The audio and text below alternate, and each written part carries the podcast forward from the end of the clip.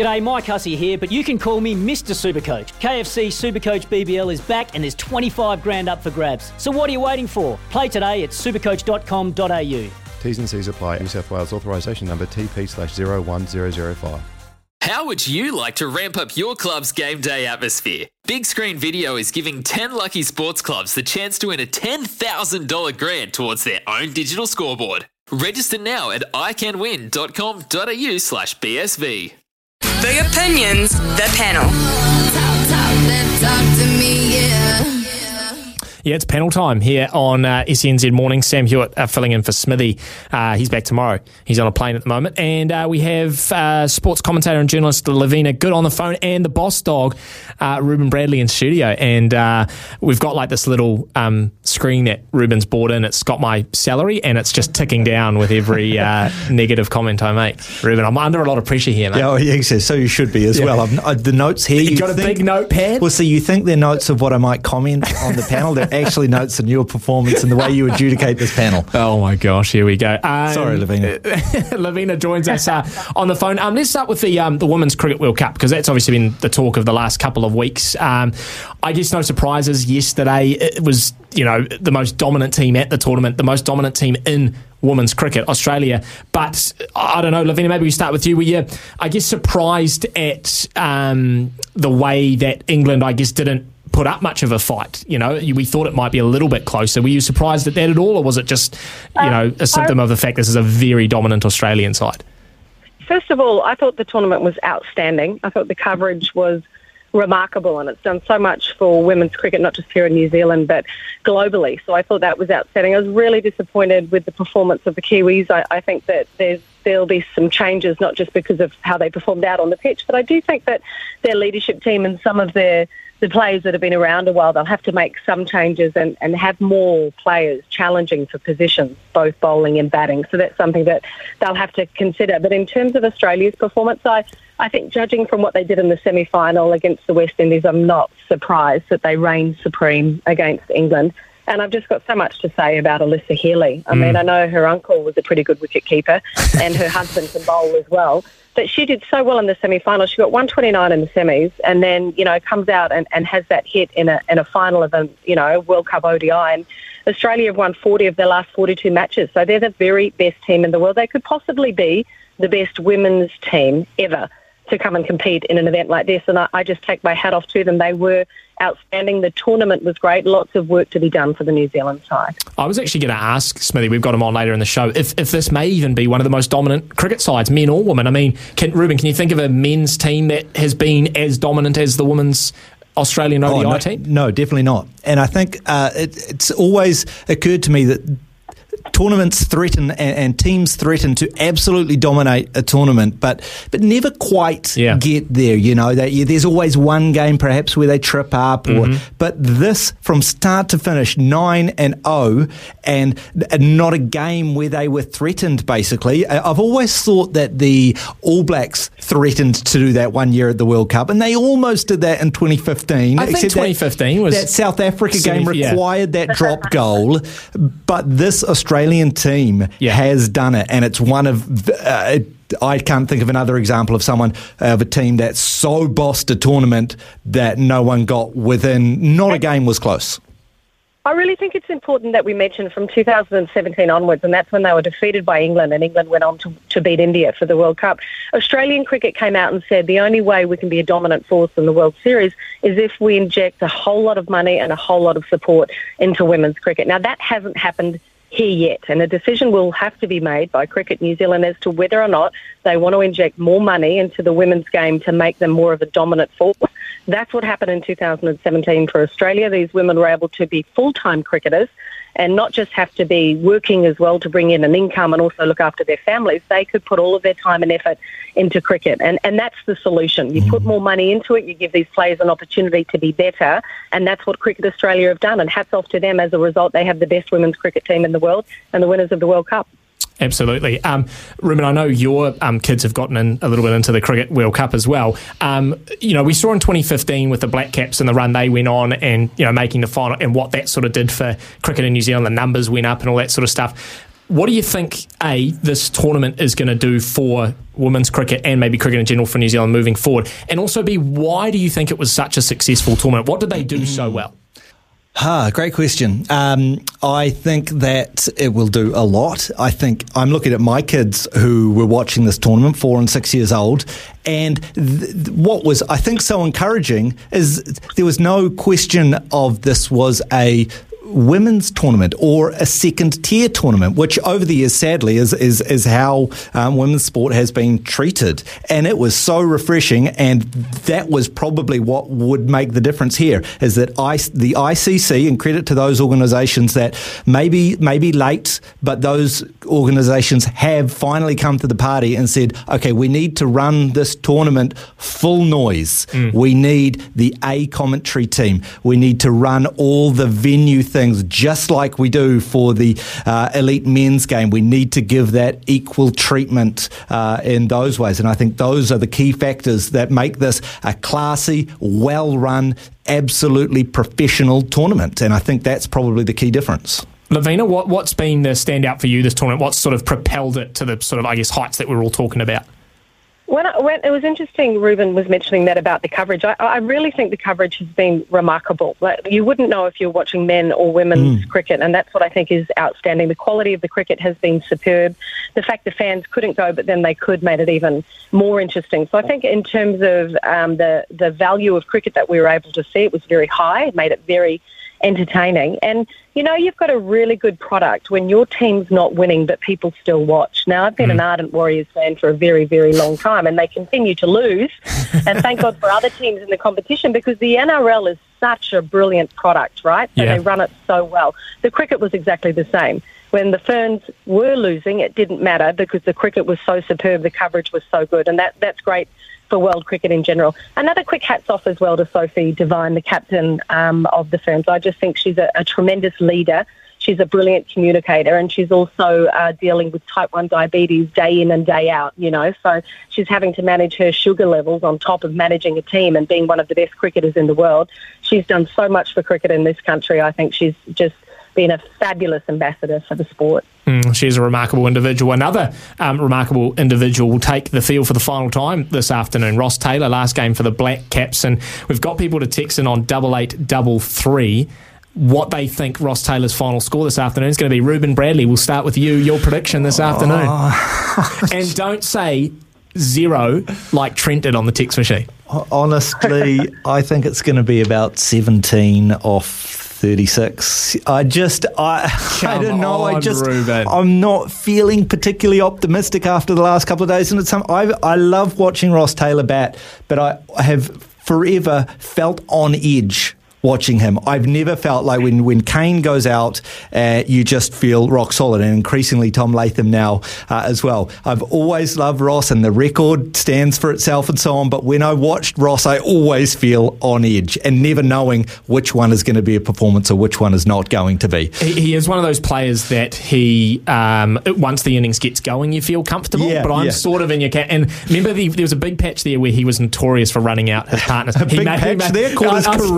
Called his career. He's gotten slightly better. But I guess it does matter too whether we're chasing or sitting this afternoon, doesn't it? Because if we are chasing a low total, he's not going to have the chance to go out big. Lavina, what's your prediction for this afternoon for Ross Taylor's final game?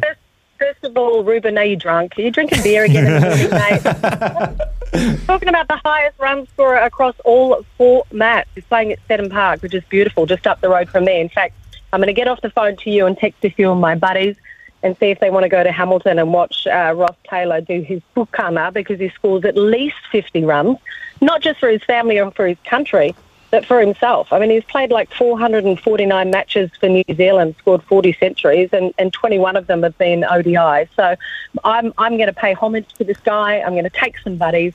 And not only do I expect him to score 50 runs, but I reckon he'll even take a wicket. How about that? That would be the dream. Did it in his final Test match, didn't he? That's right. Yeah. Someone said here he'd take 5 catches in the slips. So that's their sort of, you know, if he doesn't get 100, he'll get 5 catches in the slips. The panel with Lavina Good and Ruben Bradley. We've got to take a small break for news. Want to talk some NRL? Want to talk some NRL and a little bit of Super Rugby? But we'll get some news now at 10:30. The panel. Yes, the panel here on SNZ Mornings, we've got sporting commentator and journalist Lavina Good and the boss man of SNZ, Ruben Bradley. Or how would you like to be introduced? Yeah, like I was just going to say, sporting expert. I don't think that's the official title. Just content manager. Just content manager. Okay, okay. I'm just watching myself here. Let's talk a bit of NRL. I just got to scribble that on the notes. Yeah, I could. Why do you already have 5 pages? I haven't even been talking that long. Let's talk some NRL, and we'll get to the Warriors very, very shortly. Thursday night's game between the Titans and the Tigers was arguably the worst game of rugby league I've ever seen in my life. It only went up from there, which is fantastic. Was it worse than, I didn't see it, was it worse than the Warriors? The Warriors-Tigers was the previous record, Ruben, and then a week later it was toppled. But it did get better over the weekend with some great results, some great games as well. The Panthers-Rabbitohs, that was an awesome game. But the Warriors got a decent win over the Broncos, and the Broncos were favourites with the bookies going into that, but the Warriors 20 points to 6 over the Broncos. Lavina, I know you're a big rugby league fan. How impressed were you with that performance? I was actually really impressed with the Warriors. I don't often say that early in the season. I mean, that was a pretty scrappy game the week before against the Tigers, and they should have had the win against the Titans, but just had too many errors. But I think what I really liked most about the Warriors is that they had some structure in their attack. The first couple of weeks they've played, it's almost like that they get within their own 20. It's like, what's going to happen, we don't know. And I don't know if that's just because Sean Johnson's back, because he's such a good orchestrator, or that they'd been told, how about not so much fancy pants? How about we play pretty simple rugby league, wait for the opposition to make the mistakes. If the opportunity's there, let's take it, and if not, let's wait for it. So the halves kicked perfectly. They put the ball in the right place because the halves set up all the field position. It was up to the big pack and the forwards to maintain that position and take it forward. So it was a simple philosophy from Nathan Brown, and I think having Sean Johnson back just made the difference for the side, and it was good rugby league. I actually enjoyed the rugby league. It was good to watch, and I hope to see more of it from the Warriors. And the lesson there, I guess, is you don't always have to be the entertainers. You can sometimes just play basic footy and beat a massive opposition. And they still have, those guys that are naturally exciting, like Reece Walsh, gets a bit of open play and he does excite. You don't have to be, like you said, flashy on every play, Ruben. You're a massive Warriors fan. I had been so surprised in the early part of the season how much, grief Sean Johnson had come in for. Not because he wasn't playing poorly, but just it felt too soon to be jumping all over him. And I just felt like he was being written off quite early on, and it just felt bizarre. And also the team in general as well had been treated a little bit in that way, and statements of must win, which didn't appear to be being used ironically or as a little bit of a gag. It seemed like people were already approaching it in this way, and it felt much too soon for that. But yeah, I also think it's important not to, as ugly as last week was, important not to, that psychological of still getting that win. And there was a bit of luck, and the Warriors did all they could to try and throw that game away a couple of weeks ago. But I think, sneaking out the other side of it with the victory then holds you in good stead, so you have that fluky confidence, or perhaps unearned confidence, that you bring into the next week, and then you get a win that you earned a little bit more. Yeah, I think to your point about the must-win, because I know that was talked about with us last week, and I think it was, I don't know if it was must-win in the sense that, like, we're out of the 8 and that sort of thing, but it was must-win in terms of the confidence, in terms of the fans believing that, we do actually have a pretty good team, and once things start to click, we could be a top 8 side. And if you don't win this game, then it's clear that you're probably not going to be good enough in the long run, probably was the sentiment. And that was sort of that. I was actually going to ask you about this, Lavina, because it was a good performance by the Warriors, and it was enough to get over the Broncos, but when you see those top teams playing, when you see Penrith, when you see Melbourne, you see Parramatta, and you compare them to Warriors, it's enough to get over the Broncos, but is it enough for them to get over teams that are above them on the ladder? I watched all the footy at the weekend. The Panthers are by far, hands down, the best team in the competition at the moment, even on the back of the Melbourne Storm winning 44-0 against Canterbury. And they were winning. Penrith were winning without Nathan Cleary, so he's back. They've got everything ticked off at the moment. Mistake-free footy, their halves are connected, they know their purpose, they're doing everything that's needed. And the forwards aren't bludging, they're working really, really hard. So they're ticking all the boxes. The Warriors at the moment aren't ticking all the boxes, but What I did like about their performance is it wasn't riddled with errors, which their first two rounds were. So the only way that they're going to continue in this competition and win is to make sure that they don't make those mistakes that they made against the Titans. As for the Eels last night, the entertainers, oh my God, they reminded me back of the 80s, eh? How spectacular is that? I know it's been 36 years since they've won a title, but was I watching Brett Kenny, the Zip Zip Man? Was Peter Sterling out there and Ray Price? I mean, was that the team last night, Mitch Moses, you know? Yeah. And I feel sorry for the Warriors when we know they've got to come up against these teams. They've got the Cowboys next who lost against the Roosters, so they're you know, running around with their tail in between their legs. So every game is an important game to the Warriors, but if they play mistake-free footy, they're in with a chance, and they're rewarding their fans by playing mistake-free footy as well. I agree. Combank Stadium was absolutely rocking for that Eels game last night, and they did not fail to deliver. Another story that has been surfacing this morning is a video of Payne Haas and Albert Kelly of the Broncos involved in a little bit of a brouhaha, and I guess off the back of a loss, it doesn't look good. I don't know if it's confirmed when or where that video was shot. That could have been, I guess, earlier in the year or whatever, but it's not a good look, Rubes, for a side that's just come off the back of a hard loss as well. No, absolutely not. And it sort of speaks to something I've been thinking about a little bit, you know. Team harmony and club harmony and backroom harmony, you know, it often just comes hand in hand with good results or bad results. So, you know, it's often quick to go, oh, there's obviously some fundamental things wrong at such and such club or such and such team. But often what's going on is you're not performing, and then the inverse seems correct as well. It's like, wow, that team has got great harmony. They've clearly got things organised. The HR situation of that club is just humming. Probably business is relative to this as well. It's like, you're winning. Of course everyone's happy. Yeah, but the Panthers are a good example of that. You see them on the field and it literally just looks like a bunch of mates. And they've cultivated that over a number of years, and it clearly has helped their success. I mean, as Lavina said, they are the number one team. Chicken or egg, success. Lavina, what do you make of it all? Yeah, I think Ruben makes a good point. Team culture is something that's massive in the game of rugby league. We've had the rat bags in the past, and I love the game. I'm addicted to rugby league, and so many of the players that I've adored in the past have brought it into disrepute, and we don't need them. I think a club with good team culture, where they're not, you know, going out on that Mad Monday and doing stupid things to puppy dogs, which we've seen many times before. We don't necessarily have to name Mitchell first. I named him. I really think that the team culture is a massive thing, and hopefully, you know, the Warriors are moving into that healthy team culture. I know when Steve Price came over from Australia, the first thing he said is, I don't want all the pissheads in the team. I don't want everyone getting drunk. I want people that are here to play and be committed and determined. And you've got a few clubs out there, and Broncos might be one of them, that aren't within that team culture harmony at the moment. But the Melbourne Storm, the Penrith Panthers, that have all had great recruitment policies, kept these kids from when they were young and just keep producing superstars. If their team culture is healthy, that'll reflect on their performance and also on their position on the ladder.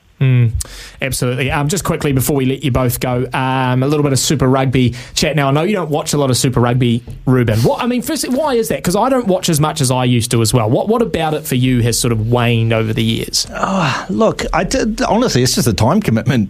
To be completely honest, you know, that's a lot of Super Rugby to watch, or a lot of NRL. Like, there's a lot of sport on in the weekend, and you know, there was a day of watching all of the cricket. You know, and there you go. That's so, you know, it's a good thing. We've got so much good high level professional sport that we can soak up these days, and you just don't get to see as much of it. However, the one moment I did manage which is the one I'm going to ask you about. Timing about was the red card. Yeah. I've been thinking about this a lot of things. A couple of thoughts in no particular order. Just because it's an accident or without intent doesn't mean it doesn't deserve a red card. Do we need to look at the rules around charge downs from the side? Is that if you are charging, you know, coming across ways to try and charge that kick down, are you asking for trouble? So does that need to be part of the analysis of it? Also, Caleb Clark is one of the few people that could have got up that high to actually cause that particular injury. That's no excuse either, though. You need to know your own strength. Okay, now I'm going to respond to a few of that, and Lavina, I'll come to you in a second.